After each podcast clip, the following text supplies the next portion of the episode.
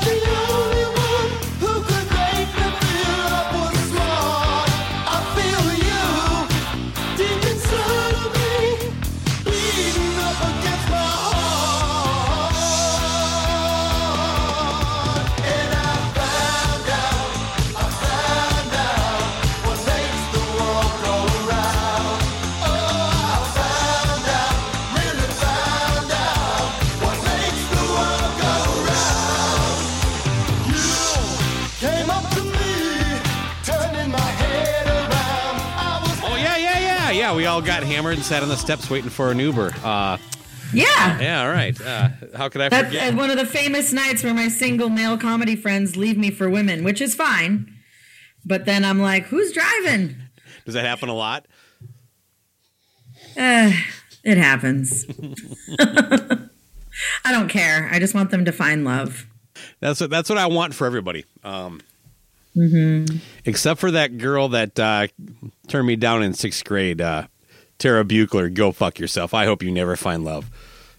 Yep, I agree. We haven't talked since sixth grade, so I really don't know how things are going for Tara. I used to have a blog called "Rude Things Guys Have Said to Me," and I wrote all these things that that guys said to me when I was on the road, like as a comedian, and I just couldn't believe some of this. I got to look that back up. You got any off the top of your And- head? Any gold? Uh, I did make some jokes like about my weight and stuff on stage up in Idaho at the at this Sun Valley ski resort, and afterwards everybody was fully bombed before the show because it's like an après ski show. So everybody's wasted at six o'clock, you know. And this guy like puts his arm around me and goes, "Hey, can someone get a picture of me and the fat chick?" Now, in his head, I'm going to give a guy's perspective on this. This is only uh, devil's advocate because he could have also just been a total asshole because that exists too. But a little tipsy, a little drunk, he might have thought that was a funny thing to reference to your show. That you would oh, also that's exactly what he thought. yeah. That's exactly what he thought, which you know is not. No, And I you know, I didn't know. uh, Well, let me just touch on this a little bit. You, you definitely work in a misogynistic field, uh, a field dominated by men. And I, anytime I like, if I talk, which I love. I can't. I can't. yeah, me too. Uh, as a white man, it, it, it works out for me. Okay, dude, I'm not gonna lie, Courtney. Um, but you know, like when I, I've I've interviewed a couple female musicians and stuff of that nature, and sometimes I want to broach it. Sometimes I have, but in the back of my head, I'm like, well, isn't that almost misogynistic too? To turn it into this like special thing, like, well, it's like it's got to be difficult to be a girl nowadays, you know. I mean, and actually, a couple things we're going to talk about today reminded me of like what is the appropriate thing to do in certain situations. But uh, so I'm not going to get into it, except for every time you bring it up, uh, then I'm going to go, yeah, that's got to be tough to be a girl, Courtney. You know what? It's tough to be a girl anyway, just because of all the weird shit that we have to deal with. You're but talking about periods, it's funny. right? I don't have the. I don't know what those are anymore. But um, I'm way too young to not know. I'm way too young to not know. But um, but that's funny that sometimes that that's the first question. It's like, so you're a woman in this business, like it must be, you know, it must be hard, or what's it like, you know? And it's like there's a lot of women in music mm-hmm. and in comedy, and there's a lot. So it's not as weird as it was 25 years ago when I started, and there would only be like one woman per lineup. To be honest, though, as, on a serious point, it's kind of in the back of my head. Not so much with you. We've we've developed a, a friendship over the years, but like when I am talking to somebody that I don't know for for whatever reason, I'm te- typically talking to bands. Um, but yeah. I, I I'm like everything you just said is what goes through my head. It's like I'm going to sound condescending as fuck if if I bring it up at all. Um, at the same time, I also want. I'm a progressive guy. I think my thoughts and views on on everybody's ability to just wake up and smile every morning is pretty clean. But it is yeah. somewhat interesting to see people that have to, I don't know, take take steps that I'll never have to worry about or things of that nature. Um, but I, at the same time, I guess I'll never have to worry about what it's like to play for the Lakers, and I, that wouldn't be my first question to LeBron James. You know, it would be the second you know or third. Funny? But yeah, exactly. You know what is first of all, I, but I also see this amazing sensitive side to you that I think Aww. makes you a great husband, and which is probably why you and your wife has have a successful marriage. As far as far as we see on Facebook, I don't yeah, know going all. It's all. There. It's smoke and mirrors. It's a house of cards, Courtney. Yeah, I don't know what's going on behind Love all those guitars you don't need back there, but um, hey, she's got more. We could have gone to France. we could have gone to France for two years. Mm, yeah. Anyway, um, but um, when I saw your thing about oh, my wife loves the Oscars, and I made like uh, mm. like uh, tapas. I got way more response than I could believe. And, I, that blew me away. I was so impressed. I'm like, what a romantic thing to do. Like, w- women that think they want flowers and gifts and, you know, did I'm like, no, that anyone can do that. The guy who's in the kitchen, you know, doing, you know, whatever, dishes. canapes and dishes and so you can enjoy yourself mm-hmm. and and have a good time. My husband just did that for me. He fucking hates Vegas. He doesn't like it. Mm-hmm. He likes it for me. We went to visit Craig Gass, you know, um, my friend who we're doing the Creatures Fest with. Former guest of Cobras and Fire. That's right. Former guest and fan of Cobras and Fire. So we just went out to hang with him. Yeah, yeah. So we went to hang with him for a couple of days, and my husband's like, I don't, I'm just, this is for you. Let's just do what you want to do. And he was like, super cool about it. And we had mm-hmm. the, the best time. I knew he didn't really totally, really want to be there. So you know well, I'm, I'm going to do just, my uh, best to take a little bit of the sheen off of like I was really just trying to post something nice about my wife, and I, I think I got too many compliments. Um, okay, so here's the deal. You mentioned the guitars behind me. I don't know what you've had conversations with me. Um, that is literally what it's like to talk to me almost all the time. What we're doing here, and my wife is a bit of an introvert, and Mm-hmm. Uh, I'm not. My husband's an introvert. Yeah. Mm-hmm. Okay. And that, by the way, I think that yin and yang actually helps with, with, with relationships. Um, but very much so. Uh, she she puts up with a lot, Courtney. One, uh, the biggest one, football. Like we not every week, not every game, but there's been a handful of times in the 18 years we've been together that we've had to schedule something or, like around football. I haven't, you know, it's like, well, I can't because we, we can't go see your mom because Vikes Packers are that day, uh, you know, something like that. So, and and she's always been been great and and you know willing to work with me on that kind of stuff. And she doesn't have a lot of these things that, that are like her football. And uh, this is hers. And it's been that way for a while. Well, ever since I've known her. But like a few years ago, I just started this. I'm like, you know what? I'm going to actually. And here's the other thing. I enjoy, I enjoy cooking. I like doing this. I like taking the time and not having to rush. And so I, it keeps me busy because I don't give two shits about the Oscars. Uh, yeah, I don't. And, and, I, nah award shows in general i just it's it's i don't really understand the fascination except for when you look at who's watching them you know what i mean? Oh i like the music you know? It's like you know it's like you're not really a fan yeah. of anybody but it's like oh who who did good this week you know? So anyway i wanted to my watch wife deserves to support the writers. Hey stop it. I wanted to watch to support the writers and then the and the hosts because mm-hmm. i thought that was really cool but we decided to go down to the marina and go in the hot tub that night and completely forgot it was the Oscars. We were just chilling outside, mm. enjoying the, the beauty. But um, well, you're big time Hollywood. I'm up here in Minnesota, so it was a nice day for Minnesota. I actually cooked a lot of that outside. Yeah, well, see, that's nice. When it's nice out, you got to take full advantage of the good weather. You say, have I'm sorry. I are you a Minnesotan? That is like the most Minnesotan phrase ever.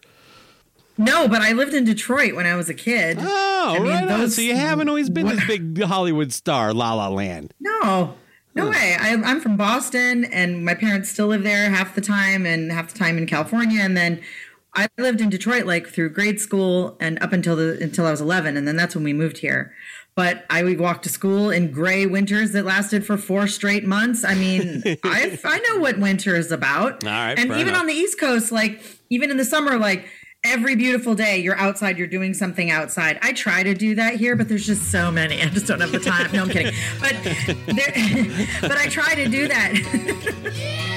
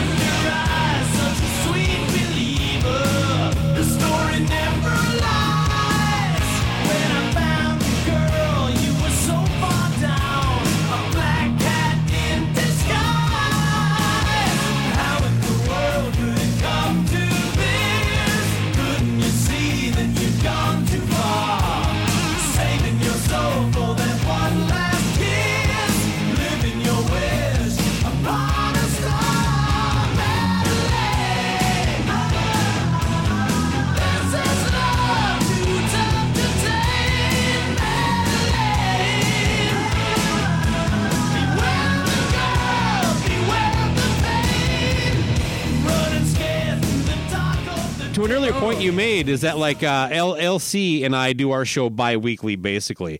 Uh, there are uh-huh. exceptions, and I might have interviews with with other people that get dropped in there. Um, but I do this thing called uh, Baco Plus One, which I should actually probably do it, uh, uh, uh, an announcement here in just a second.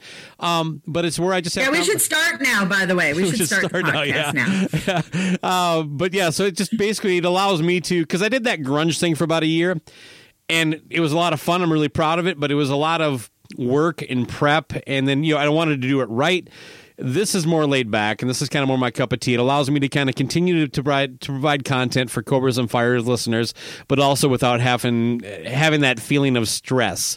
I guess sometimes a little yeah. anxiety. You know, trying to make sure you're lining up the right person for all that stuff. But yes, welcome to Cobras and Fire. My name is Baco. I am my and my plus one today is of course the comedian uh, Courtney Cronin Dold uh, uh, of uh, La La Land. You're you're a big Hollywood star, a famous comedian. Um, big, big, big star. Big, I do have big star. I do have do have one thing I need to hit you with. I was disappointed to find out recently that you will not be covering the Vikings for ESPN this year like you have the last few years. So uh, that no. was, a, that, what, was it? Something I said? I don't know. I. No, I think, which by the way, she does not find funny at all uh, that we have the same name. I mean, i have been Cronin Dold for long enough, but uh, no one wants to just ad, admit it or cement it. Yeah. You know, for some reason, I, I mean, I'll be married 12 years this year. It's not like we, you know, it's been five seconds. It's been a while since I've had my name. But Courtney Cronin, back when she started, doing that, she and I were the only Courtney Cronins like on social media. Mm-hmm. There was like no one else. And now there's like 20. And I'm like, no, get out of here. We were here first. No, I'm kidding. But people would tweet to her. I feel like you were one of them. Oh, I've done Did it. I, th- I, think I've almost always made sure you knew when I did it. So it's been about two, three, okay. two or three times. Not not a ton, uh, but right. yeah. I, Back always... before I picked up. Oh, sorry. I was going to say back before I picked up my computer and smashed it and said no more Twitter. Um, it's so triggering like all the crazy stuff that was going on with all the comedians and stuff. I just my head exploded because there was so much i knew that was truth.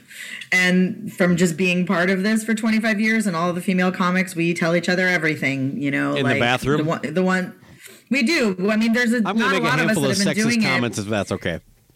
Well no no it's okay. Hmm. there's there's not a lot of us that have been doing it 20 plus years. I mean, Absolutely. we all pretty much know each other. But the you know the new girls, the ten and under girls, like there's so many. I don't even know a lot of them. Not, they don't really. Not a lot of them do it like all the time. They do it in LA or in New York, you know. But like back then, we all told each other everything. Sorry, I'm yelling. Um, we told each other everything, and everyone. I mean, I knew that Louis C.K. stuff like ten years before it even came out, maybe more than ten, Hmm. because it happened at a comedy festival that they don't even do anymore Because of Louis? with this the Louis thing. Yeah, no, no, no. But I mean, just all that stuff like we already knew. So this all this stuff started coming out on Twitter about a couple people, and I'm just like, yeah, we've known this for 20 plus years. We've all known this. And then I saw like a handful of women I knew kind of stepping up to the plate, and I'm like, I'm gonna fucking smash my computer. So I I literally had to just delete my Twitter and delete it. I didn't mm. go back for almost two years. I just went back because of the Kiss Cruise, I hmm. think. Someone's like, I'm trying to tweet you, or maybe it was Rock Solid. I'm trying to tweet you. Where's your Twitter? And I'm like, oh, man. All right, I'll get another one. I'll just block all those things that set my head on fire. But, you know, to go back to your thing where it's like you want to ask women in the business, like, oh, is it different being a woman? Honestly, before I go on stage, it never occurs to me. And while I'm on stage, it never occurs to me that I'm different from the other comics. It doesn't occur to me at all. I'm just there doing my point of view, same as they do their point of view, in my style, same as they do in their style. It's just maybe there's women in the crowd that will relate more to what I'm saying than some some guys. But when I'm like on the Kiss Cruise or on Monsters of Rock, I felt like it was like 50 50 in the room. I didn't feel at all like a woman or at all like I was being viewed as the female comic, right? Um, but it was kind of fun to like say the things I said and like have both teams kind of on board. Hmm. You can't do that in a regular comedy club. The whole room is in, in the whole room at the comedy club doesn't just because they all love comedy doesn't mean you guys all have a connection. But like you know, with the but if you're all women, you all go into the bathroom and hit each other with pillows, right? Right, exactly. We're like, oh my God, how's your vagina? Mine's great.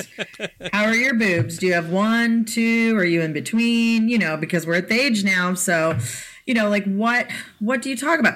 But um but I didn't feel that. It's fun. And same with at Rockin' Pod. It's like I don't feel like the girl. I feel like one of the comics. And it's such a cool feeling because you don't feel that in comedy clubs Nice. at all. I, I can definitely so- relate though to, to what it's like to be marginalized just because of who you are. I, I've mentioned this before Mm-hmm. because as a Kiss fan, I have been judged my entire life in a negative light. So true though. People just they don't get it. Same as being black or Jewish. It's is that too edgy? I don't know. I don't know. That, uh, I like to take it too far, but. Well, it's we, fine. we got to get back to the Oscars, though. I wanted to ask you because everybody's talking about slapping. Um, it, it- it got me thinking. I don't think, I, I honest to God, I, I can't remember a time I actually slapped somebody. I'm not talking like, you know, something like we're just hauled off and slapped anybody. You? No. Not I- even I've- in the I've bathroom at a comedy club with the other female comedians? No. Hmm. I hit a girl in sixth grade because she was being mean, and I came up and I smacked her in the arm. I think that's the only time I ever Hmm. hit anybody. I mean, my sister and I got into fights, but I never had a boyfriend or anybody, or I never, I never hit anyone. I don't. I've wanted to hit plenty of people. Oh, yeah. Um, I've thrown things or broken things, but I've never hit someone. I've never felt that strongly. I've fantasized about it, but never Yeah. would do it. We're probably symbiotic there. I've, I've never really had a violent side to me. Um, now, I have been slapped, but only one time that I recall, and it was by my father, and I just dropped the F bomb as a snotty teenager. Um, my father also a very passive guy, so not it was really shocking, and uh, it it uh, it's you can tell because I still remember it almost vividly at the bottom of the steps at the house in Owatonna. It's a rough Yeah, day for I've been hit. yeah, I've been hit. I Yeah. mean, I had a gr- really crappy boyfriend in college who threw me into a wall and stuff like that. But I had it coming. No, he uh, he was a jerk. And then a girl in sixth grade kicked me in the ribs. Meredith Vinn. Meredith Vinn kicked me in the ribs, and my mom called her mom, and her mom was a bitch too. So Meredith Vinn, I hope, I hope nothing has become of you. Meredith Vinn. Can you believe I remember her name? Yes, kicked yes, me yeah. in the ribs. It hurt.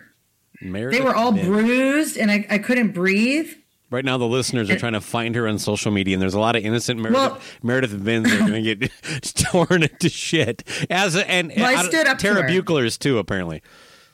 Well, she was a bully, and I stood up to her, and she Tara Buchler was a it. whore and didn't appreciate my Yeah. love in sixth grade. That's right. she was a meanie. No, I'm just sorry. I, I stepped all over you there. Because you know that's no, no, it's fine.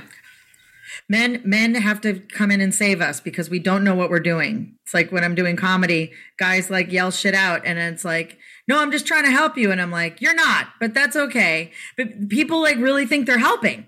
And that's kind of how Will Smith came off to me. Is that like, uh, look, from what I could tell in all the angles, and, and it- look, this thing's been fucking beat to death. I don't want to get. I actually have a way to shift the conversation, but it, to me, it seemed like Jada gave him a look that made him go, "Oh, now I have to go do something." And it was like because there was a couple inappropriate jokes made about.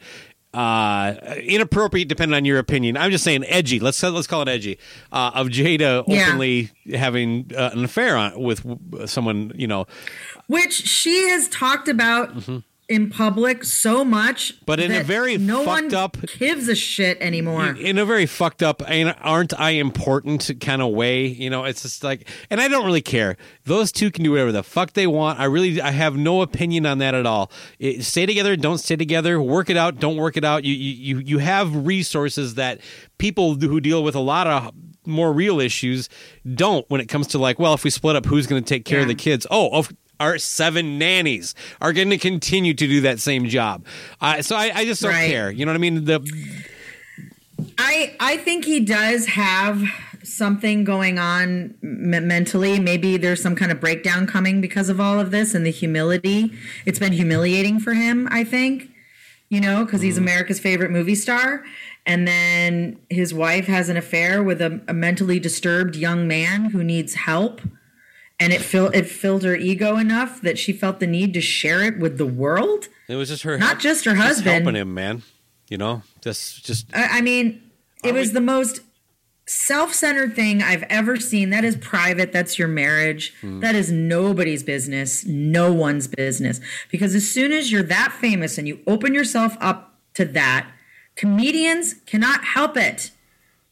They they Well, can't. yeah. They, and they it's the have to go Oscars. These kind of jokes are they're basically done in a way to humanize the the event. You know, it's like we all we all acknowledge we're horrible individuals, right? You know, it's kind of that deal. Right. I mean, it here's here it is. Here it is just kind of broken down really quickly. Did I think the joke was funny? Yeah, it was pretty clever. Hmm. Did did I think he knew that she had alopecia? God no. Absolutely not. Do I think that he gives a shit what they think and he was going to say anything he wanted? No, he he's always made jokes about Jada. Who- cares? Is he Chris Rock and he's one of the greatest comedians of our lifetime? Yes, he is. So when producers put everything in prompter and I've worked on award shows, I've worked on talk shows, I know the legal channels like it goes through a lot. And my friend, a friend of mine wrote on the Oscars, my friend Sully, who I feel, you know, he's like, "Hey, by the way, everybody, we had some great stuff. You know, Amy Schumer like thanked him specifically in her, um, you know, in her thank you on Instagram for specific jokes. No one does that.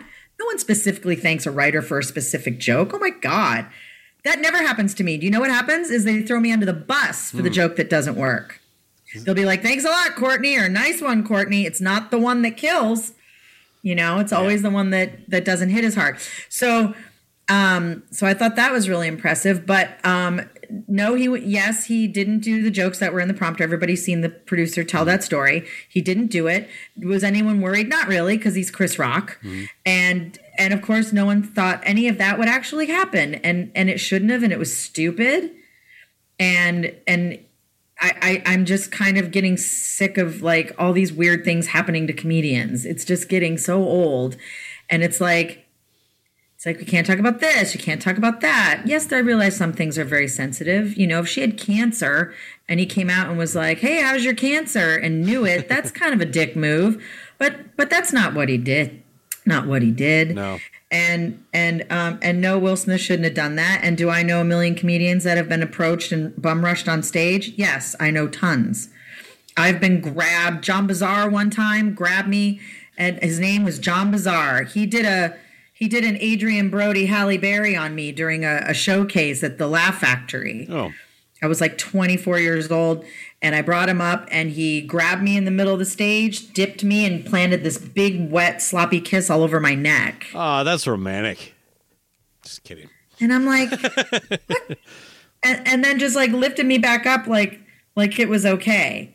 John You know, Lazar like, now and- is getting and- attacked on on social media. We're, we're, we're doing well here, man. He's okay guy. I mean, I never heard of the guy. com- I mean, he's is he is he someone I should know or? No, he's a comic. I mean, he's a. I haven't heard his name in a long time, but he was around a lot when I back then. He was funny. But was that appropriate? No, that no, not at all. But did he think it was okay? Absolutely, absolutely thought it was okay. I had a guy um, literally attack me on stage. I was I was um, opening for Bruce Baum. Remember Baby Man? Remember Bruce Baum from Make Me Laugh? No. Oh, well, he's super. Oh, he was so he's so funny. He's still really funny. He kind of looks like David Crosby if he was a comedian. Um, but super oh funny yeah, guy. yeah. I, that, that, I think I know who you're talking about. Yeah, super nice guy. And um, he brought me to do some corporate thing, radio thing, and um, and the DJ was hitting on me, and he was being relentless. And then at at the middle of my set, because I was hosting, that's sorry, I, I kept going back up. He went up on the stage, wrapped himself around my leg, and wouldn't let go. So I had to like drag him off the stage with me. I mean, in Reno, a woman threatened to stab me. She was in the back of the room saying, "I'm gonna kill you, bitch." They had to escort What, her what- out, what did you say the that, doors. that, uh, what was the joke? Was it you called her GI Jane too? I don't remember. I, I don't remember because I think I was just doing my act and she and on the road, like in places like that, back when I was a lot sharper, I'd do a lot of crowd work. I don't really do that anymore. It's too exhausting, but I would do crowd work in the middle of my set to kind of spread out, you know, just stretch out my time. So I was talking to people and playing around and I said something and she didn't like it and she said something back and I slammed her and I think she tried again and I hit her again and then she started to come towards the stage.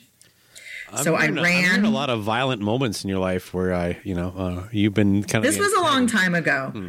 You settled It- down. Yeah, this was a long time ago. Nothing's happened to me. And I mean, I've been kicked off stage, but that was also in my 20s. They kicked me out of the place. but uh, nothing this. like that's happened in the like the last like 10, 15 years. Nothing's happened. But All right, on. you know, it happens. Absolutely. Oh, It you know. I, I, all my idiot moments. Well, by the way, I don't think you described any idiot moments. I'm just trying to think of anything relatable. It's always involved me being between the age of 20 and 30. Alcohol and I don't know. Sometimes the band, sometimes something else. But uh, I don't have a lot of moments that. I, th- there, I guess there was a guy at a New Year's Eve gig that threw pepperoni at me and the rest of the band uh, for a while, and I called him up front, and and he, no, I don't know, there was a the whole little exchange there that uh, uh, was kind of weird, but that's probably the closest I have to any of that kind of nonsense. I've never fallen on stage. I cannot believe that. I have you ever fallen do- fallen fallen down on stage? Oh, yeah. oh yeah, all the time. Hmm. I've totally fallen on stage. I've walked uh, going up onto the stage. I tripped up the stairs and had to do one of those running forwards till I till I finally fell kind of situations. but it, similar, but but it's probably a little different. I remember like shortly after I turned 21, a guy that I worked with was going to take me bar cruising in the local southern Minnesota Rochester area, and the 1st place we went to, um, it was wintertime. Or it was cold outside anyway. I had my hands in my pocket, and I'm walking up the steps, and I did the sl- I tripped on the step, but it was the because my arms were in my pockets, I couldn't put them out to catch myself, and I did this almost kind of like I don't know, like I'm, I'm trying to describe it for the listener. Um, the slowest fall you could ever make. I just kind of like rolled my body down like that, and I didn't end up getting hurt or anything like that. But it was just like I remember, like in the moment, going, "When am I ever going to hit the ground?" But uh, it sounds like what you're talking about because it was going up steps, and you kind of like do this kind of lazy, slow. yeah, it was not gr- graceful at all. I can't think of any like horror stage stories in the last 10 years. It I I I think people are behaving better, I feel like crowds are they're just a little more sensitive like I I made a joke in Palm Springs about my dog that I've been doing for like since I've got my dog. And it was so weird at what is offending people. Like I, I, uh, the joke is so simple. I just say my husband wants to name the dog, so he's always like trying to find German names. So he's like, "How about we name him Hansi?" And I'm like, "No, he's hmm. not a gay figure skater. We're not naming him Hansi." okay, I said that joke in a room with a mostly gay crowd, very busy, and a group of straight people in the middle went, "Oh." And I'm like, how are you offended by that? Hmm. How are you offended by me saying Hansi the gay figure skater? It's not real. It's about my dog. And no one And else his was name is offended. Hansi the gay figure skater. no, but no one else was offended. Like, the, I- but how does your guy- all the guys even- were laughing. No, well, but the, they're going. Oh, you can't say that. How's he supposed to put the skates on Courtney? I mean, they don't even No, they fit properly on paws. They don't make. They were- they don't make offended. ice skates for dogs. Come on. But now I have to change that because I, I noticed a room get uncomfortable and Hmm. offended because I said gay figure skater because it's stere- it's a stereotype. Yeah, yeah, there are no gay figure skaters. I don't. I don't think that's true. I mean, it's so silly. I mean, that's that's just silly. It's not offensive. It's not. It's not mean. It's it's it's silly. You know. So, but now I got to change that. and So- apparently, send your dog to one of those uh, camps where they make him not gay. Yes, exactly. He has to go to one of those. Uh, the, I think uh, the. Duggar family hosts a, a dog anti-gay thing, whatever. But uh, Well, look what happened to them. Karma. uh, God, they're terrible people. They are terrible people. I, I do I do think it, when it comes to I, I think I still think for the most part the squeaky wheel is the minority and they get the most attention. I think for the most part people can just not like a joke and move the fuck on. Um, Yeah. I'm, I'm basing that largely upon my own personal experience because I, I don't have a a, a a perfect filter, and I've definitely thrown some shit out there I that. Uh, uh, and, and I just mean in the sense of like it, it could definitely be taken. I should be banned on you know fa- blocked on Facebook way more than I have been. Um, can I shift this to a hard shift back to the Oscars on my last point on that? Um, Yes, okay, uh, so but it it, it, it relates. it does, You know, yes. It does no, relate. I, well, we encourage tangents on the show, so don't. So, uh, of course, if you got something to say, let's just go that direction. But I, I, this is the one point that I was kind of wanting to, to run by you. Yeah, That Luce went off on such a tangent. He's not even here. yeah, yes, yeah. he's probably like doing something stupid, like going to his kid's game or something. What a loser! Or, or being a father, blah blah. like, oh, I'm always here, present, and you know, accounted for. One of those guys. um, but uh, the apologies have gone back and forth. The, the Yeah. the fucking national, like, you know, everybody wants to talk about fake news. This is when you get to fake news when, like, to, the Today Show and Good Morning Americas are leading with this nonsense four days after it happened with, like, This morning, the Academy's Board of Governors, the powerful group that oversees the Oscars, is set to discuss possible sanctions against Will Smith. who, who fucking cares? I don't care. It is newsworthy. You can cover it, but it shouldn't be the fucking first thing. And my question for you is from Chris Rock's view and from uh, Will Smith's point of view. Okay, he said a joke that offended his wife. He went up and slapped Chris Rock. They both apologized. In which situation is it harder to accept the apology? If you're Chris Rock taking it from Will Smith or the other way? Oh, um, Will Smith taking an apology for being assaulted when you were doing your job Mm-hmm. and doing your job well.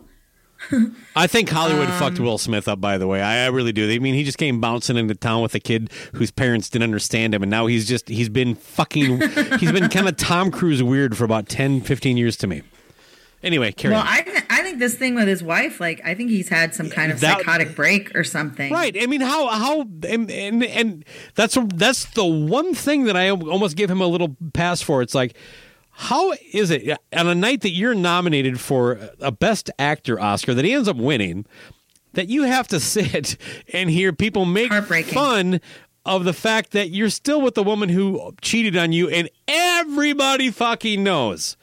It's like that's got to be difficult, but not. But again, I, I I don't even know if he knew what was going through his head when he walked up to the stage. I looked at. I, I don't think he did. I, I think I think it happened in a split second. I think he decided in that second, and when he went up there, I don't think he knew he was going to hit him till he got there. Okay, here's the situation. My parents went away on a week's vacation and they left the keys to the brand new Porsche. They mine? Mm, well, of course not. I'll just take it for a little spin and maybe show it off to a couple of friends. I'll just cruise it around the neighborhood. Well, maybe I should. Yeah, of course I should. Pay attention, here's the thick of the plot. I pulled up to the corner at the end of my block, and that's when I saw this beautiful girly girl walking. I picked up my car phone to perpetrate like I was talking. You should have seen this girl's bodily dimensions. I honked my horn just to get her attention. She said, Was that for me? I said, Yeah. She said, Why? I said, Come on and take a ride with a hell of a guy. She said, How do I know you're not sick? Deranged lunatic. I said, Come on, Toots. My name is the Prince. Besides, would a lunatic have a Porsche like this? She agreed and we were on our way. She was looking very good, so was I must say. Word. We hit McDonald's, pulled into the drive. We ordered and two large fries and cokes. She kicked her shoes off onto the floor. She said, "Drive fast, speed turns me on." She put her hand on my knee. I put my foot on the gas. We almost got whiplash. I took off so fast. The sunroof was open. The music was high, and this girl's hand was steadily moving up my thigh. She had opened up three buttons on her shirt so far. I guess that's why I didn't notice that police car. We're doing 90 in my mom's new Porsche, and to make this long story pulled me over, I was scared as hell. I said I don't have a license, but I drive very well, officer. I almost had a heart attack that day. Come to find out, the girl was a 12-year-old runaway. I was arrested, the car was impounded. There was no way for me to avoid being grounded. My parents had to come off a vacation to get me. I'd rather be in jail than to have my father hit me. My parents walked in and I got my grip. I said, uh, Mom, Dad, how was your trip? They didn't speak. I said, I want to plead my case. But my father just shoved me in the car by my face. That was a hard ride home. I don't know how I survived it. They took turns. One would beat me while the other one was driving. I can't believe it. I just made a mistake. Well, parents are the same no matter time nor place. So to you other kids all across the land, take it from me. Parents just don't understand. And it's funny because I can tell that like you're like, well, let's talk to Courtney about this because she probably, you know, she's a comedian and hmm. she probably has this idea. But can you tell how sad I am about it? Comedians are very distraught. We're devastated by it. Like none of us think it's funny. No one's really making jokes. Really, not really. Maybe to get on Twitter as fast as you could, but the next day, mm. once it kind of sunk mm. in, everybody was kind of like, "Oh my god, did that really just happen?" Like, what what's next? Like, what can we not talk about? I mean, I, I personally don't make jokes about other people's appearance unless I pick a target that's A, not in the room, and two, that people love to make fun of. My favorite being Vince Neil. I was And- just gonna say that we like Luce and I have had off-air conversations about because uh, as as people probably know, we edit the fuck out of our show. That way, we can kind of be free when we record, and then just like not Yes. appropriate, not going to put it out there. Uh, much like tonight, except for uh, I'm only going to edit myself. I'm going to make sure everything that you've been saying about all these people gets out. uh, but no, like Vince Neil was the one guy. It was just like I'm not going to feel bad for that guy on anything, and I can. I, I'm not going to look. That's out there. I'm not going to break down the bullet points of it, but he's he's been a pretty horrible human being, despicable, doesn't give a fuck, those kind of things. So, I, it's amazing you brought Well- him up. He'd be the one guy that I'm like, I don't give a fuck if I call him fat. Fuck him. He's fat. Well, my sister is a therapist, and she's like, I don't like your Vince Neil joke because, you know, he lost his daughter, and I don't think people ever fully recover from that. And I go, No, Jessica, of course, that's not, you know, we're not making fun of that. I go, but he's done so many things that are sort of worthy of, of kind of pointing out, you know, and, and, um, you know, like, it just and just lying to people and and he's the, the fights and the punches and the i mean he he has a severe she goes well he has a a severe drinking problem and and and he needs help. And i'm like yes he does. See and that's the way she looks at it you know? Mm-hmm. And she's like he he does need help you know and and you know hopefully he'll get some. But like then you see vince neil going i'm ready for the Motley Crue tour wasted f- from argentina or wherever he was.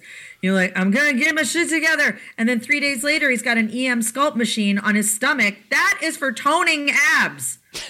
That is not for Where, where can I get? healthy Are those available to the general public? Can I buy one of those or? Yeah, they're like a hundred thousand dollars, but those aren't for getting healthy. Those are for toning abs if you already have, you know, a flatter stomach. It's for getting like a six pack. You hmm. can't put it over Santa and try to get Santa to get down to a six pack. I'm not thin. I'm not in great shape, but I he needed to get healthy so he doesn't go on the tour and die. Well, Not you, you just said that though. weight, and- so you just said that though, and the first thing Vince Neil said was challenge accepted. So he went out and got one. Yes, So. exactly. I mean, people are worried about his health that he's going to die. Not that you I'm know, not. He No, he's, he's not going to die. I, I, like, I, he's he's he's just a clown.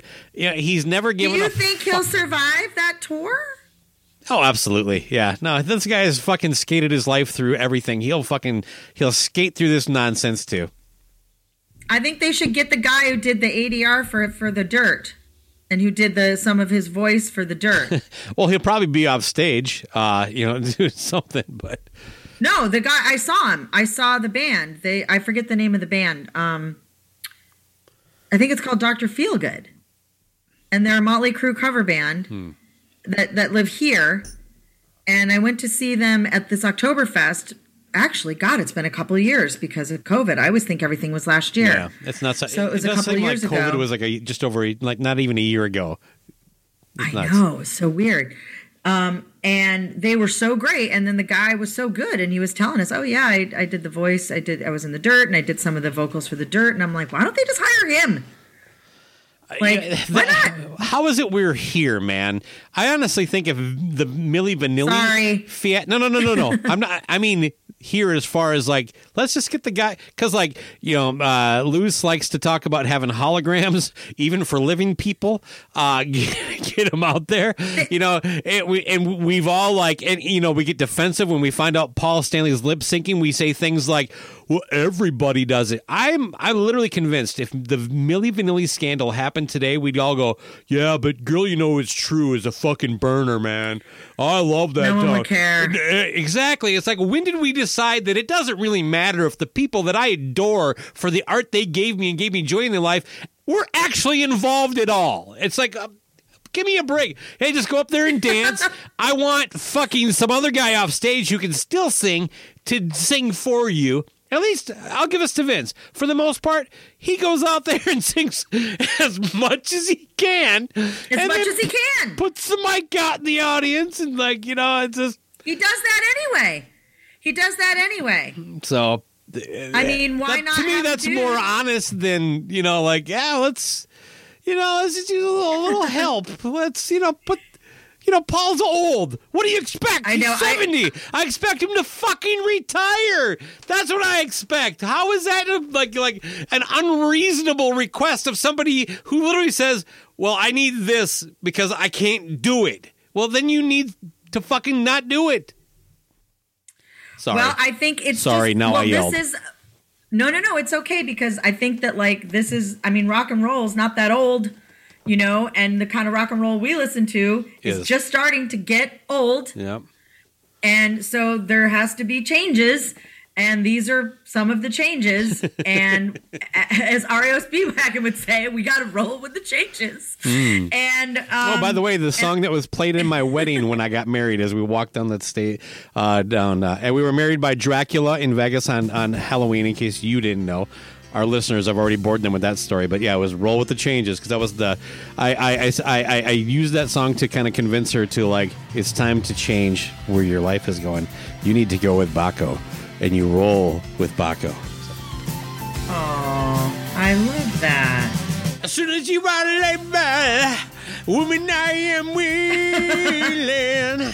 That's awesome. yeah, no, she's the best. My wedding. Aw, I love it. Anyway, your wedding. Oh, my wedding song was I was going to say my wedding song was Sport and a Woody, but it was um it, it was uh that was that was our uh, father daughter dance for the people that came. Uh, That is so funny. Oh my god, I'm stealing that. okay. I'll give you I'll give you credit on stage. That's all when I it asked gets a for. laugh. That's all I asked for. Unlike when people don't get a laugh. That's it's a pretty much only a Monsters of Rock cruise joke, though, right? You're not. it is. yeah. No one else is going to get that reference. No. That I I wrote one for Chad Stewart on Monsters where he Don and I wrote it together. We took equal blame, but the joke was um we were talking about people having sex in the hot tubs and how the band should stop using the hot tubs for as they're called they're called jacuzzis. They're not bathtubs. so I think something about the guys in the bands, you know, guys, in, you know, bands stop using the jacuzzis to clean out your asshole. That's disgusting. That's what the water slide's for. So and, That's a good and then- joke. And Bobby Blotzer I- calls it a jacuzzi, by the way. Just want to throw that in there. A jacuzzi. So um so that gets a laugh, you know. And then the second part is is those jacuzzis, oh god, there there's more DNA in there than in and it was a joke that Don and I wrote together for when he was on tour with Faster Pussycat, which was about the motels at um Sturgis and how the, everybody just literally bathes in the pool there okay. because it's so hot. And so everybody's in the pool the whole time. And so we were saying there's more DNA in that pool than in the bunks on the Faster Pussycat tour bus. Now that that's funny because any joke about Faster Pussycat doing something gross or weird is hilarious. And um and instead we said we changed it and he said there's more DNA in that jacuzzi than in Kip Winger's cabin. and some people And your went, therapist is "Oh!" like his wife passed away. Uh, and no, I'm just kidding. no, exactly. And then they were, oh, and then uh, Chad goes, thanks a lot for that. Thanks for that one, Courtney. And I'm like, uh, Don's the one who said, like, and I, I say nothing. But it's funny how that if it you right away, it's like, thank. That's the only time anyone tosses to you on stage is when the joke doesn't get the reaction you want. Yeah, all right, of course. But uh, you know, I've only been told one time in my life I should do stand up, and it was when I was just actually expressing my personal feelings on marching band.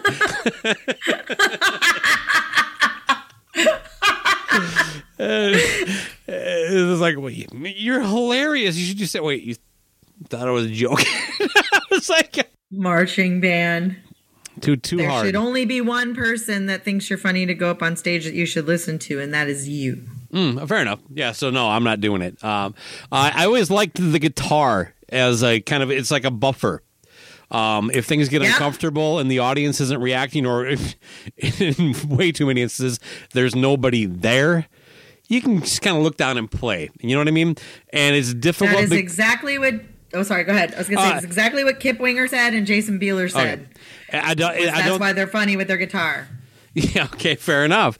Uh, I definitely when we we um, we did a, a period where we were doing a lot of cover shows, three hour nights, made a lot of money, but that meant I wasn't always having to play guitar because it wasn't you know we were doing all these other different songs, different reasons for that stuff, and it was a little bit unnerving to get used to just a microphone and that kind of stuff. You know, I like to think I worked through it, but the reality is, you know, you're still kind of a who you are and a mental midget, and, and I think you take away at least I had the music and I could also you know just bust moves you know because I'm a I'm a crazy good white guy dancer but um I don't think that would be as easy with with comedy I think I'd I'd almost have to resort to a type of comedy I don't I don't really enjoy as much which would be like prop comedy and That's okay. yeah but no Guitar no comedy's fine too. yeah, I don't know. Yeah, I mean, uh, uh, funny songs to me are kind of, I don't know. Well, all I'm getting It at is that like people no- love it. People love nothing it. wrong with that. And there's people who are very good at it and do a great job, and people enjoy it. It's just not my cup of tea. Uh, the comedians that I like and the kind of comedy I'd want to do really wouldn't work for that kind of stuff. Uh, and also, I'm just not that good of a comedy writer. So the, the, the, there's all these like hurdles, You get a writer, and then we work together and find your voice. and then I blame the out. writer for all the bad jokes and don't say anything about the ones that kill. That's what I well, learned today. when you're doing yeah, when you're doing a set like on like on our show punchlines and backlines, when you're doing a set on that, and the musicians are doing a set, they only have that one set. Mm-hmm. So we're going by, you know, just experience uh, of things that we think will work well in front of which crowd. And then there's some you're not sure. You're like, could this kill or could this be disgusting? Like you're not sure. Like I, I fought Kip Winger a little bit on this one story. I go, he goes, why'd you cut out the loogie story? And I go, because he's very like meticulous, like a per, like a perfectionist. Hmm. And and what if I change one word or something, he'd write me and go, you you changed a word, like. So I said I took it out because it's so gross, and he's like, "But it that's what I want. I want people to go oh," and I'm like, "Okay, if that's what you want." I go, "But it really is disgusting," and he's like, "Okay, whatever." He's like, "I want to do it," and in my head, I'm like, "God, it, I just don't know. I just don't know how this is going to go over." Like, and I was like battling with myself. Should I? Should I have it? Should I come back again and go? I think we should take this out. Mm, I'll just leave it. Then there was a, another one I wanted to definitely take out. I'm like, we got to take this out. And he's like, no, no, no, I want to say it. I want to say this because I want to say this. I'm like, okay. So there were those two I wasn't sure. I was wrong about the loogie. Everybody went crazy and loved it. Okay. But I was right about the other one. There was an uncomfortable kind of silence where he lost them for a second, but just a second. And it doesn't matter. But it's like, because you only have that one set. You know, it's not like they're out working it out at open mics for a year. So it's going to be, I mean, you were at our show and, oh no, you didn't come. No, I flew out. I flew out before the the first one that you did in Nashville. But even regular comics aren't 10 for 10 with jokes. Hmm. You know, maybe one doesn't go over as well as the other, so you go to the next one. You Sure. go to the next one. That's just normal comedy. So it's the same for them, but I think their success rate is higher than us because it's so specific to them, to the crowd, to what's Hmm. happening to their life, to everything, and so carefully crafted that even like their ratio is higher than ours. I feel like, you, you just described Paul Stanley's Twitter account. Which, by the way, I don't care if Paul lip lip syncs. I'm one of the people. I, I, I'm one of the people that wants to see the Invisible Stairmaster and I, the pointing. sorry, but you don't you don't get to say you like music anymore. Oh, wait a second, you're a Monkees fan. You like But you, I love the music. Yeah. they played their own instruments after after headquarters. But I, I like. they, I like. I'm very impressed with the the the uh, musicians who played on their records. Yes, they're very good. and them. Gotta say, I stole that joke from Eric Miller. if I don't, then Eric I'm going to hear about it on the next Pods and Sods episode. There's the difference between men and women there with with music, because we look at Paul differently than you guys do, than most of you. We do. Not sure this is the hill you want to die on, Courtney. we see him in a different way. It's he's not just the cool lead singer, songwriter, cool, awesome guitar player. He's also a sex symbol to us. Hmm. So like, it we need to see him, and you know, if he can't do the woo woo woos, if he can't do that, and he has to do, I'm lip syncing everybody. That's what he does. I know, but who cares? He's. I mean, Come on, there's got to be some. In- yeah, uh, quit making my argument for me as if you're using it against me. Yeah, you know what I'm what? not using it against you. I'm well, not no, you, you, you're, well, yeah, I'm, well, you know what I mean. Look, I, I'm not, I'm not being. Yeah. This stuff doesn't matter. I don't care.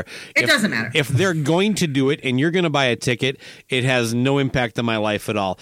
But Yeah, I, I I'll still buy a ticket. and some people have a hard time comprehending that part of it that that the thing is i'm not so myopic that i'm incapable of having an opinion and moving on with my life uh, I, I know a lot of people are um, based on the last five to six years too many people are. But yeah i'm, a, I'm an opinionated guy but I, I don't need everything to be to be uh, fixated around what i think is right or wrong. But come on you cannot you can't say you like music. And also beyonce's amazing. That's just that's absurd. Look, they after he's dead, they can weekend at Bernie's that shit, and I'll still go. Oh my god. I will still go. But you know what? I made a joke about Paul's voice, which I'd never done before because I just feel like that's inappropriate. Because I'm not a singer. I, do, I haven't Hmm. But you'll make fun of his weight. 50 years of his weight. Yeah. What? Hey, look, No. look, okay, you know, like you just said, not every joke is good. No. Well, he. I. No, I'm talking Let's about my joke, out. not yours. Oh, oh, oh, okay, okay. But I, I just, all I said was, I, I just, I do a joke about how much I love him, Mm-hmm. and and that I've loved him my whole life, and or I've loved him since I was five, and even then I was too old for him. and and then I said, oh, you know, then I do this joke about Paul, and da, da, da. And then I said, um, I just can't believe it's almost over. I'm so sad that it's the end of the voice tour. I mean, the end of the road tour, or. Hmm. That's a something good- like that. I That's a the- solid joke. I thought it was solid, end of the voice tour, and boy, I mean, you would have thought. I broke. I mean, They were I- all upset it- because it's like you're about 10 years late for that. Uh, but it's not your fault. They didn't call it the end of the road tour 10 years ago when his voice was shot. So, No, they called it then. Well, yeah, I told it at the Rock and Pod, and I could sense sadness. and I was like, I love him too, but you know, oh, God. It's just. why do you I- seem like that for fifty years? I- it's hard. Well, well yeah. the- well, there- Again, that's why you have to stop because you can't. He had a very rangy, strong voice that just it. It's it's a muscle. It's just not going to be there forever. God bless the people that can do it, but it typically not somebody who sings like him. But he, whatever. He's so smug about it too. You know, he like he talks down about Ace and Peter not being able to do the gig, and then he throws that shit up there. All the stuff. I'm not going to rehash all that kind of crap. You know, I, I, I, I didn't want to get into that, but because basically it's just I'm being mean to Kiss again, and and then someone's going to get upset with me. But uh, Someone's gonna get upset with me too. Well, you know what? chicken butt. Um i was just gonna say to people like that, as soon as you stop doing what you do, you're dead. So I Well, mean, there's ways around that. He did Soul Station, which he basically fit this band to cover all of his, you know, uh, current deficiencies, whatever you want to call it. Uh, he's given Kiss fans. eh, First of all, Kiss fans are so fucking selfish. If you really are a diehard fan, what band has given you more? Do you really need more? We didn't need more at the end of the the, the farewell tour. you really need more. Yeah, you don't. Uh, and, and look, and that, you, you you don't have to go the Craig Smith route again. Another Pods and Sods reference where he's just like, I'm bailing on everything. I'm punting. Kiss is gone. I hate them all. I'm still a big fan. I still have all my records. I have a, a good chunk of my collection. Most of it boxed up now, but. I I still listen to the music. I still watch the videos. I still love the band. The memories, yeah, there you go, are still important to me. I still have Kiss T-shirts, like you just pointed there. I just, I don't need anything more. I don't need a new record. I don't need another tour. I don't. And but and again, this is me. I don't recall them ever being a band that like was known for Vinnie Vincenting their fans. Like, give us a pile of money and then we'll send you nothing. You know, I have bought. Is that the expression now, Vinnie Vincenting? It is as of now copyright Baco. Uh, but Vinnie, you don't get another dime from me. But no, uh, it, it just I don't. I didn't. We don't have to go on a big kiss tangent. But to me, that's kind of Yeah. like kind of shitty. I don't know. It's just like. But again, that's Kiss fans. They just take it in. I don't know for the most part. It's okay. I It's guess. okay. We all have our feelings about all of it. I do definitely feel like that's where I feel a divide with women fans, the women You fans it's that, I, that I'm Paul friendly Stanley with. can still kind of look good with his t-shirt off? Doesn't he look like like an old guy that's still kind of in shape though? He doesn't really look like he did. But no one can. And you know, no one can. But he's still he's still hanging in there. He looks good for his age, and his great. father lived to 101. He's probably, you know, going to be around when I'm done at that rate. You know what I mean? He's like, oh, "Fuck you, Baco." Yeah, he'll be he'll be at my he'll be roasting me at my funeral if I'm lucky. I almost felt bad for his co-host Baco, and then I met him. Oh yeah. At least his band recommendations will help you decide what not to buy.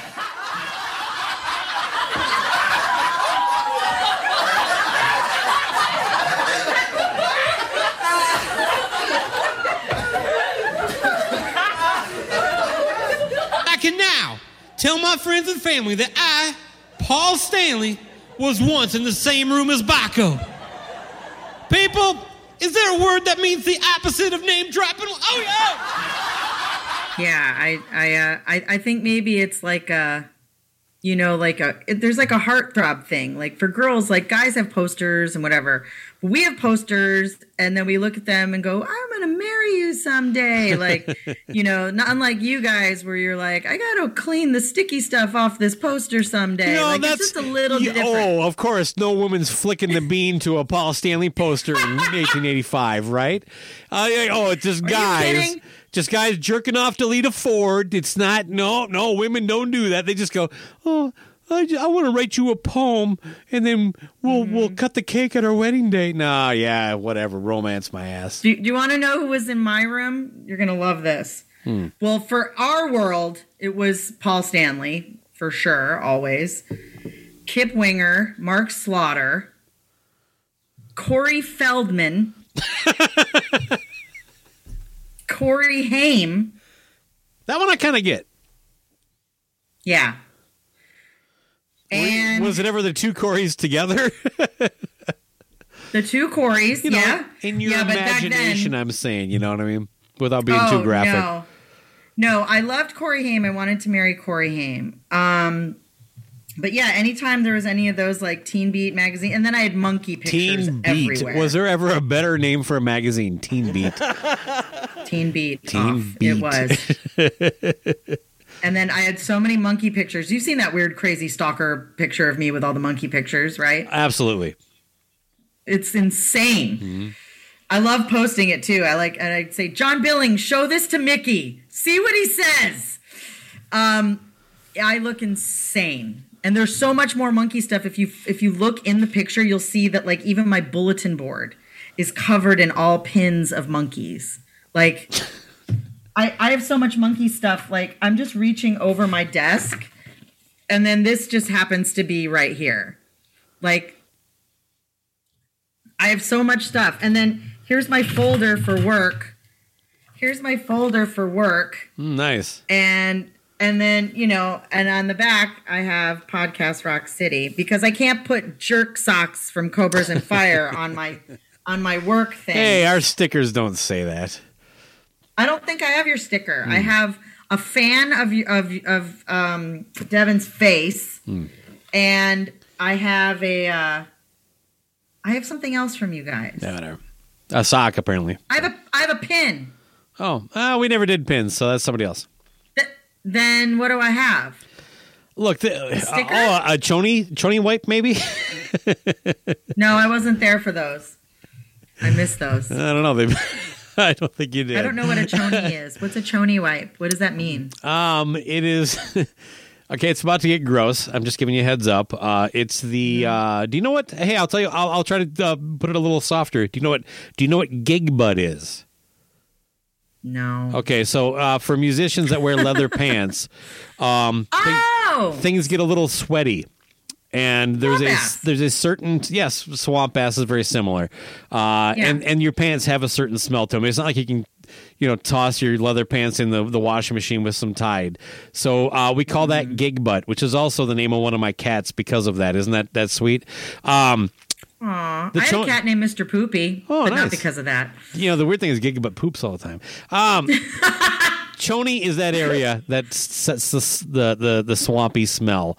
Uh, so you can kind of go from front to back or back to front, however you want. It you know, it's basically a dude wipe. It's a it's one of those flushable, uh, not flushable uh, wet wipes. But uh, the the, the Front cho- to back is probably better. yeah, I think so. But the, the choni is that area that uh, between the ball, basically the balls to the the, the butthole is, is, is your choni. So, and your wipe. Oh, the taint.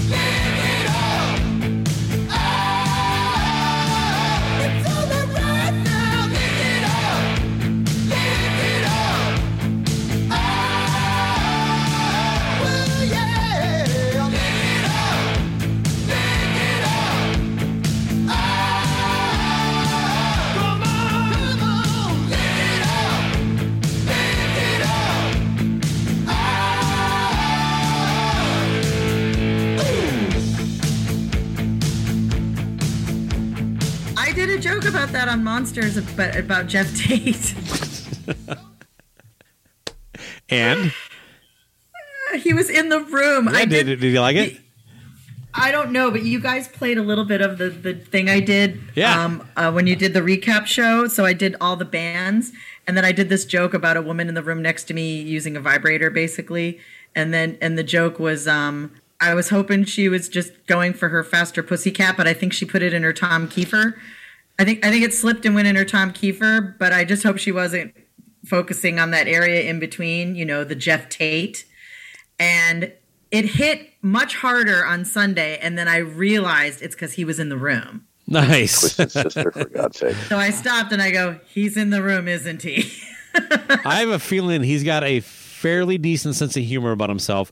He's not quite as big of a douchebag. That's only based on one conversation I had with him. he apparently is very cool Okay. Uh, and i uh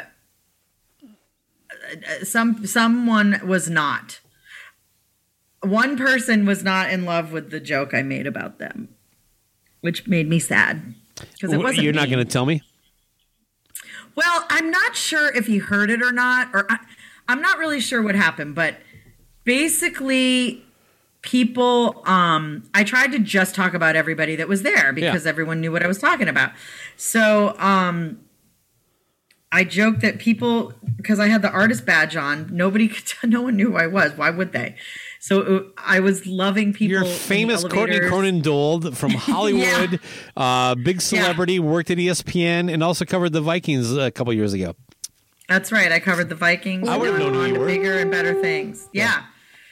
And um, so the uh, people like staring at my artist badge and like trying to like be like, who who are you? and and there were a lot of younger bands there with their parents, and I'm like, they think I'm someone's mom. So so that was the joke was that everybody looking at my badge, they're trying to figure out who I am, and they all just thought I was somebody's mom. So they're like, "Oh, you've you got an artist badge. Do you have a kid?" And um, or, or what what band is your kid in? I said, um, "Kix." His name's Steve Whiteman. And then I said, um, "I just look really great for my age." And and then I just kind of threw away, "I'm 107," and then blah blah blah blah. Well, I guess he was in the room and was like somehow like didn't find it hilarious. Yeah, I don't, I don't have a great read on him. He's actually been on the show too. Uh, he was a nice guest, but de- definitely one of those like let's keep it moving. I mean, he he was gave good answers and things of that nature, but he definitely. I, I like to lighten things up, and I like it when when the art the person I'm talking to kind of like giggle. I always try to get just a little bit of a a laugh.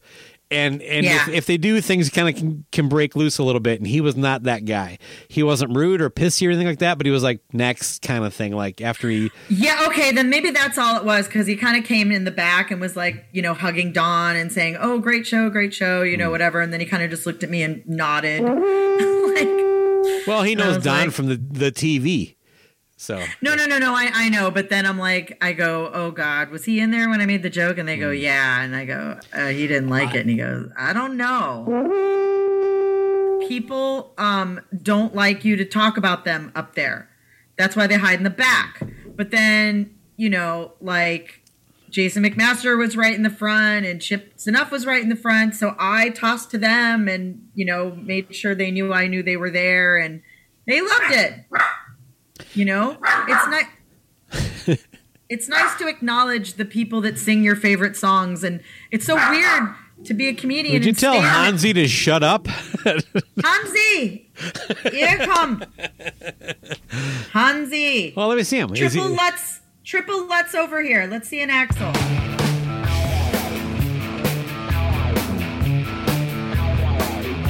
let's uh, segue into something a little different here.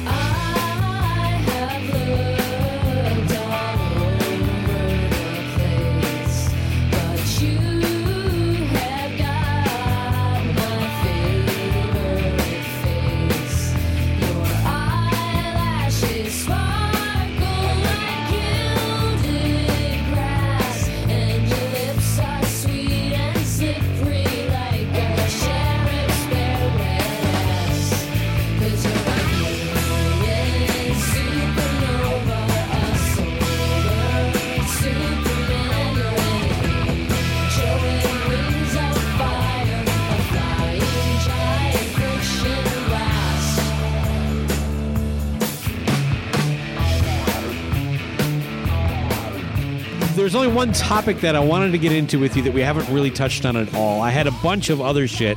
I got some little Okay. handwritten notes here, and I have a little game for you. Uh, Okay. But uh, the game kind of ties into the next topic, which starts off sad a little bit. But uh, uh, we cover we covered this on the most recent episode of Cobras and Fire, which came out yesterday, which is the the passing of Taylor Hawkins, uh, the drummer for the Foo Fighters, uh, and of course. Um, Anytime somebody uh, famous uh, dies, especially a musician, and it can at least be supposed that drugs were involved, I just immediately go to Ted Nugent to find out what's going on. Like, uh, and so of course, you know, he he came out and um, and before I say this, I just want to say, as of we're, we're recording this, Courtney, I'm still on the we don't definitively know anything yet. I'm not saying it is or isn't drugs. It probably is, but Yeah. first of all, it, these kind of dipshit comments that are insensitive, and of course from people that that that have not exactly been good role models for in many different ways. Like Gene Simmons said some really shitty stuff about mental illness and drug addiction uh, related to Robin Williams and Prince, and you know, and just kind of myopic like. But I'm smart, right? I'm still a smart person. No, no, you're not. You're a fucking idiot, and, and you look like one. Ted Nugent just basically, you know, basically, substance abuse is selfish. His wife and kids should have been a consideration. And then he goes, goes on, blah blah blah. I knew a guy when I was 15, and boy, he was talented, and he just gave it. We know enough about addiction. It's a disease, and people like Yep. Ted will never fucking accept th- that that that reality, and I get that.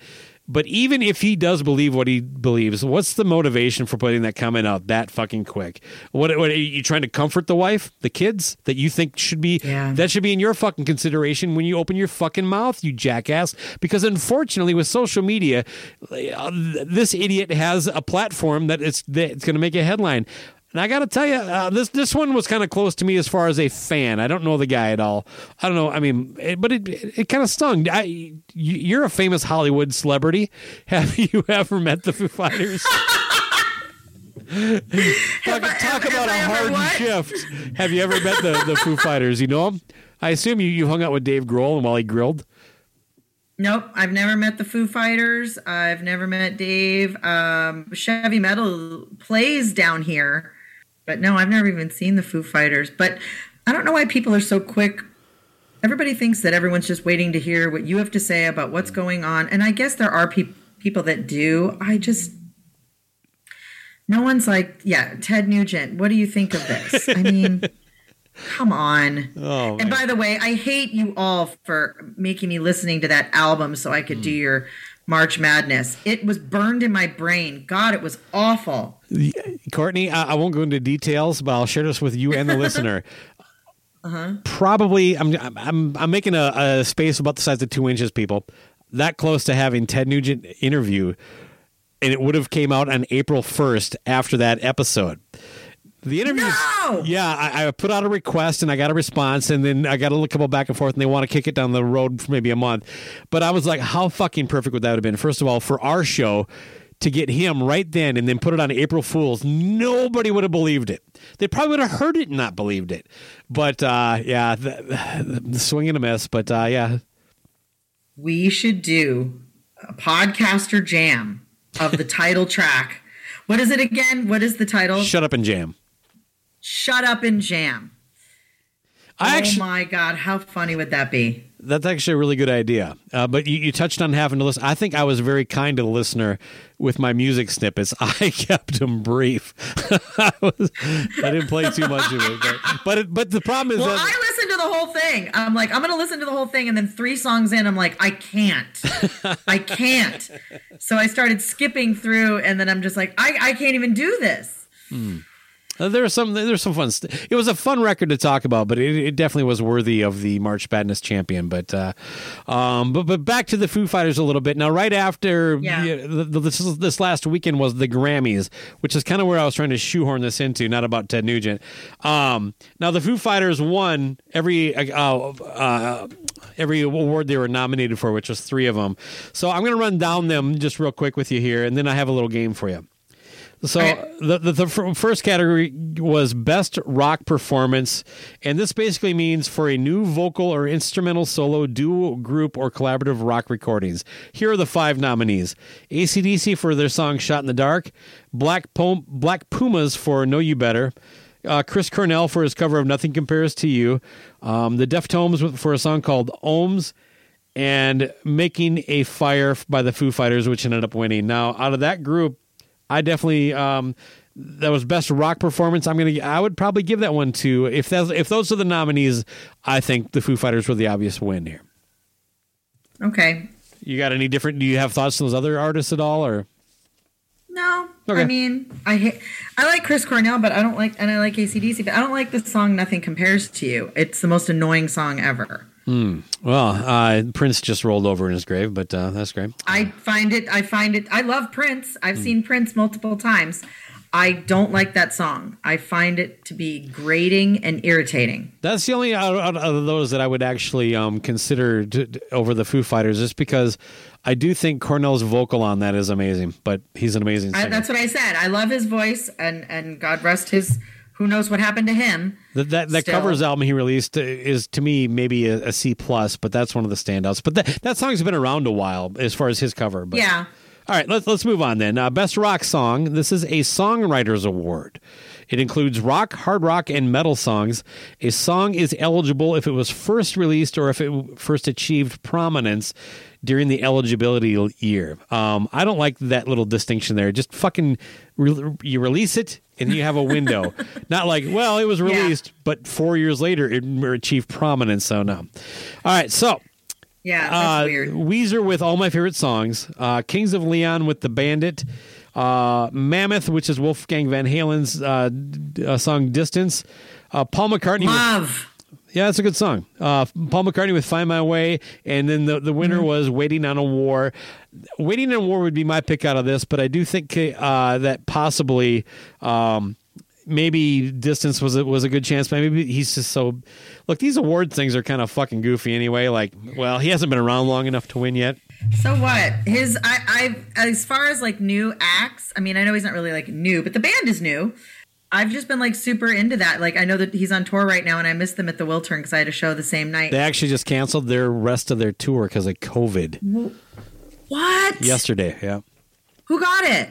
He did. somebody in the band or crew. I was just really enjoying him. I've just like what a likable guy, and this I I like the songs, and mm-hmm. I love his voice, and I just you know want to see more of him. But anyway, It's a little scattershot of a record for me, but I do like it. There's definitely some really good music on there. Um, he's definitely talented. It, the the only Yeah. chink in his armor for me is just how fucking touchy he is with certain amounts of his fan base. He he like basically calls them old men who still live with their parents, and then says, "By the way, next week I'm going to be on tour with the Scorpions." So uh, go, f- you know what I mean? It's just like, well, maybe if that's your your jam, maybe don't don't go out with Guns N' Roses or the Scorpions if you're so worried about your dad's fans pissing you off. Now he's also done some pretty fun trolling too in that level. Yeah. So, and, and these are all forgivable, by the way. Seems like a good kid. yeah, yeah, yeah, yeah, yeah. I, I, it's it's difficult because Courtney, not that many people have made it this far in their life like I have, making only good decisions. So, Yeah, I'm perfect. I've made all the right decisions. All right, the last of the Foo Fighters awards that they won was Best Rock Album. They were up against ACDC with their album Power Up, uh, Black Pumas again with Capitol Cuts live from Studio A, Studio A, Chris Cornell with No One Sings Like You Anymore Volume One, and Paul McCartney three. And out of that group, I, I give it to them again. I just don't think those are that strong of I, I think there might have been better nominees to, to compete with but the grammys are such so big and also i, sh- I want to point out now that these are not awards they televise so the grammys can go fuck themselves uh, music's biggest night is three and a half hours long and they show nine out of 80 awards so that's how much they worry about this stuff but uh, Are you kidding me? no. Uh, I, we, we've broken down a couple times in the past, so I won't beat that to death. But uh, but because of Yeah. the, the Foo Fighters sweeping, there's been like, well, was it like rigged or you know all, all this stuff? But uh, supposedly all the votes are in. I don't think so. Yeah, the the votes are in, and I mean they're very they're so mainstreamy. I mean, even though they're up against Paul McCartney, people in their twenties don't really know who Paul McCartney is. I mean, they they want to, you know, they pretend they do, Mm-hmm. But you know, they're not going to pay three hundred dollars to sit in the nosebleeds to see him, you know, play at the stadium of whatever. But um, they'll go see Foo Fighters. Foo Fighters is all ages. Yeah, pretty much. But even they're kind of getting to that point, though. I think uh, the last Foo Fighters show I saw was in 2018. The median age had to be 35 to 40. So it, it- I just never got like super into Foo Fighters and like my friends. I have friends that are and they go to all the shows and they're so cool and they're just like, yeah, Dave Grohl and like I mean they're just so into it and I'm just like, yeah, there's some- some songs that I like. I just never got like super into them. Same with like U2 or well, they don't like, sound like the um, Monkees, and everybody in the band actually plays on the record. So that's probably was what holding you back there. That could be it. There's no there's no convention where I can buy pinups of the Foo Fighters for my bedroom. Yet. Yet. yeah, but I, I guarantee there are uh, at least a handful of girls that have had have enjoyed some Foo Fighter poster posters on their wall in an inappropriate way. So. Oh, I'm sure. I'm sure. Well, I don't know what happened there. Actually, I'm pretty sure I just bumped the uh, space bar with my elbow. So we stopped recording, and which is too bad because you're all going to miss out on my great Bruce Kulick jokes that I was telling towards the end here. Uh, so that is the end of the Courtney Cronin Dold. We're going to do a hard shift, but uh, I, I did have a, a Grammy game I played with her that unfortunately uh, I can give her a score when we're done here, but uh, I, I, I thought it was fun. I put a little effort into it. So I reached out to my friend Josh Toomey from the Talk to Me podcast, and of course, uh, all your Not Fest stuff if, if you want to promote that here in a second. But Josh, thank you for coming on to play my little dumb Grammy game. Hey, thanks for uh, thanks for having me on. I'm down here at the Circuit City, down here at the Eden Prairie Mall, and uh, just wanted to say uh, thanks for coming, uh, having me on the show. Yeah, right on. Uh, the- That's all- a little joke there. That's a little joke. uh, as Elsie would say, that's a joke for one, two, maybe three people. Three people tops. Three people. No, I'm always I'm always happy to come on. You know, you called me uh, uh, a few hours ago, and uh, came home and fired up the camera and said, "Let's go." Now, and to anybody who is interested, I did uh, request uh, Courtney um, to see if she could you know, just find a little more time. I think if I had caught the error a little quicker, we probably could have just done this that night. But it is what it is. She just had a bunch of shit going on, so couldn't get her back on. But I did want to play this little game. So it's basically. Hey, I will say, uh, let, let me let me let me cut you off there real quick. I will say that I went to see Courtney Cronin Dold a few years ago here in Louisville. She came through and did some comedy, and the wife and I had a blast. And uh, you know, Courtney is probably off doing some sort of kiss cruise or some sort of kiss related comedy somewhere. So, so we know she's a very busy lady, and uh, Yeah. I'm glad I could pick up her slack on this one. She said she couldn't stop. Uh, she she couldn't put aside ten minutes from her writing for her uh, um, punchlines and back backlines for Creatures Fest coming up in Nashville. So that was the official reason she gave me. Um, that is a completely factual and totally true statement, um, uh, or it's not. It doesn't really matter. No, she just wasn't available. So I, and I get it. You know, we're, I'm just trying to get content out there. You know what I mean? Um, but she's uh, got a hot five on pantsuits coming out. So All right. Well, you would have fit right in with the show that we did with her. With a lot, a lot of misogynistic, uh, uh, man, caveman kind of uh, commentary, at least from my end. But uh, so anyway, Josh, we're get, getting into the the, the Grammys. Um, I went through uh, the new artist category, and there are ten new artists nominated this year.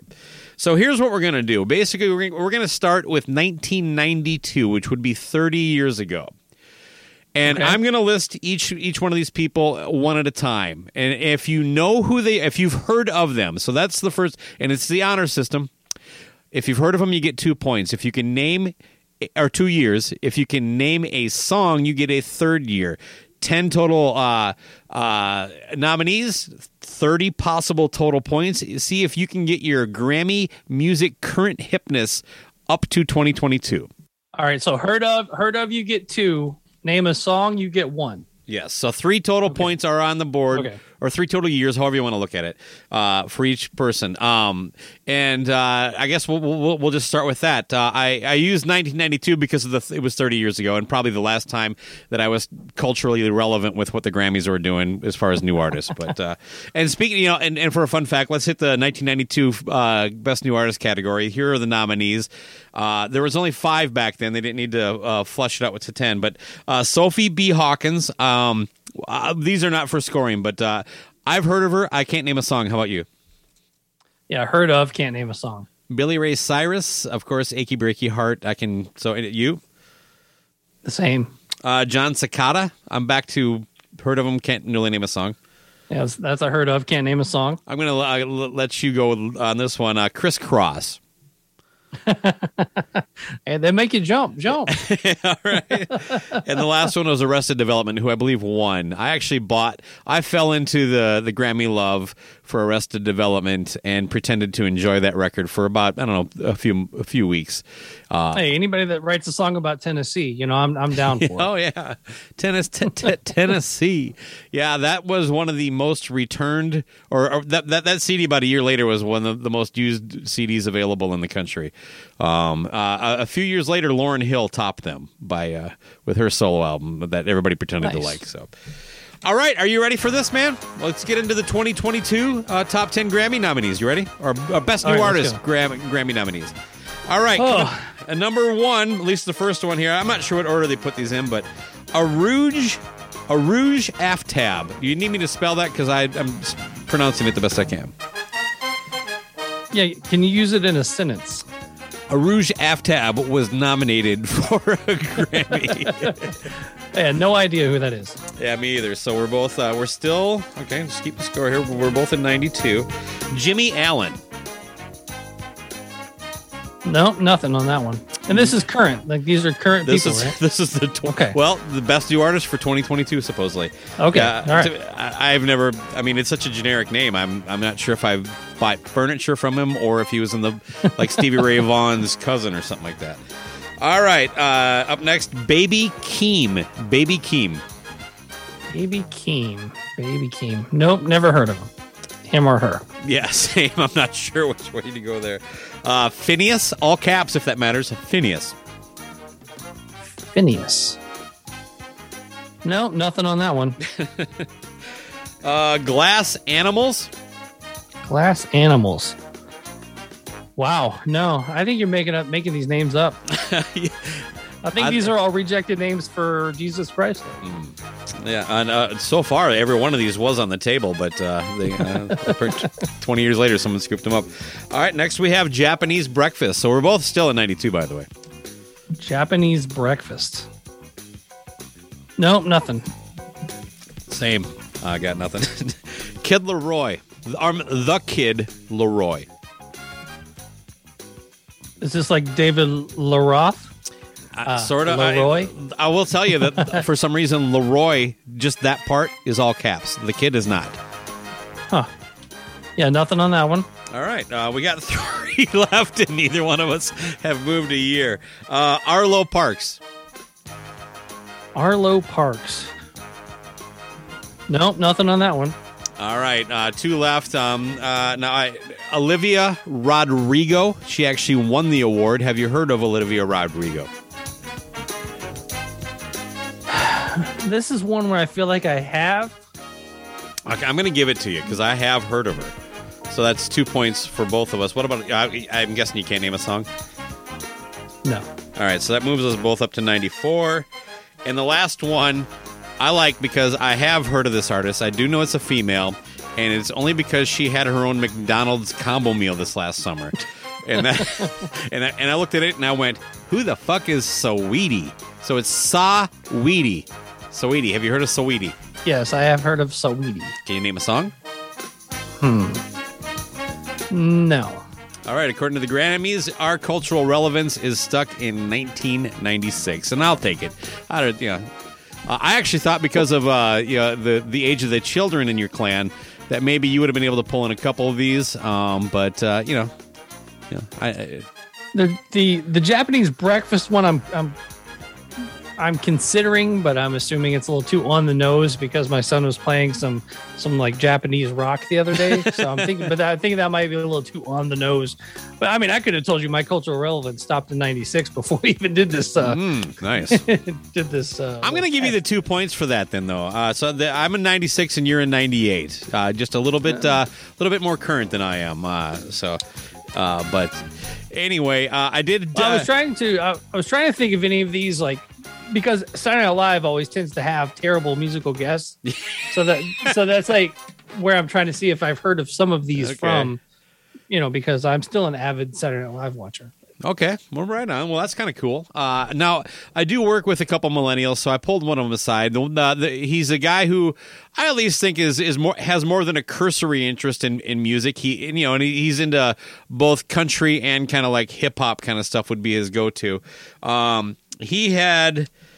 Oh, he had heard of and can name a song from Jimmy Allen, Baby Keem, Glass Animals, The Kid LAROI, Olivia Rodrigo, and Saweetie, and they also had heard of FINNEAS but couldn't name a song. So, um, he's up there in the 2000s somewhere. I didn't really do the math, but uh, uh, so th- there's our millennial comparison. So, y- y- you know, again, you know. The Grammys aren't. We're not exactly the target audience for them, so this was really more of a look how out of touch and old we are thing than it is uh, uh, trying to make a point about the Grammys. The Grammys are garbage, so who cares? How did uh, how did Courtney do on this?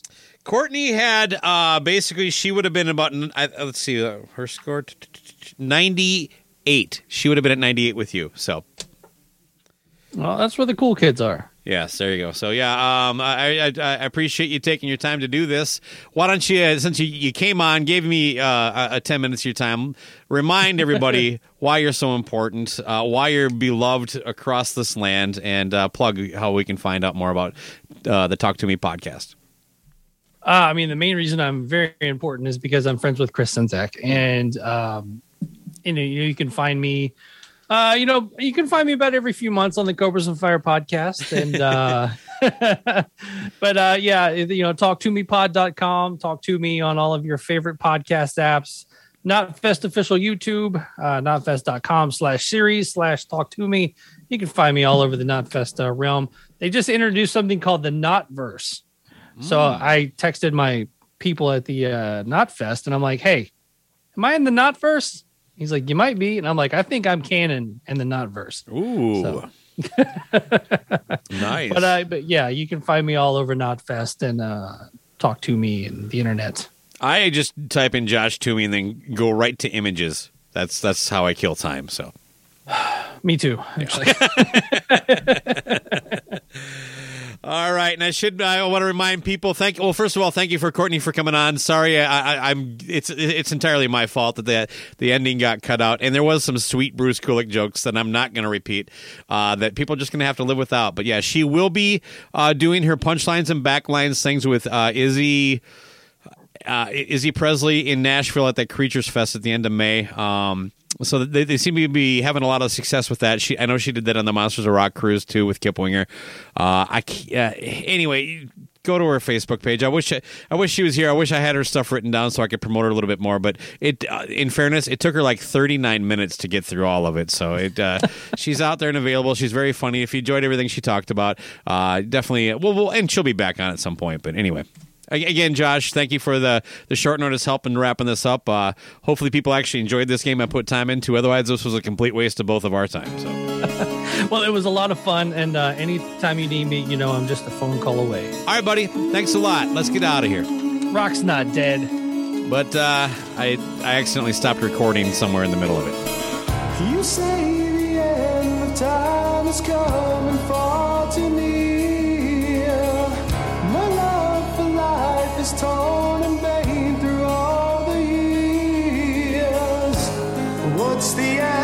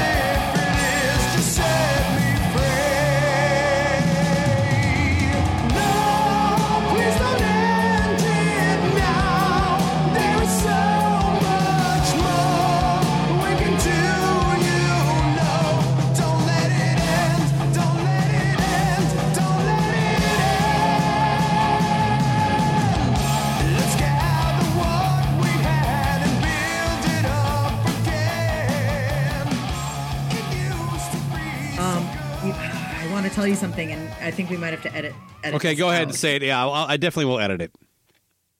You have to, because I can get in trouble. Come on. Of course. If you want to share some with me as friends, let's do it. What do you got? Okay, off the record, as friends, Mm-hmm. someone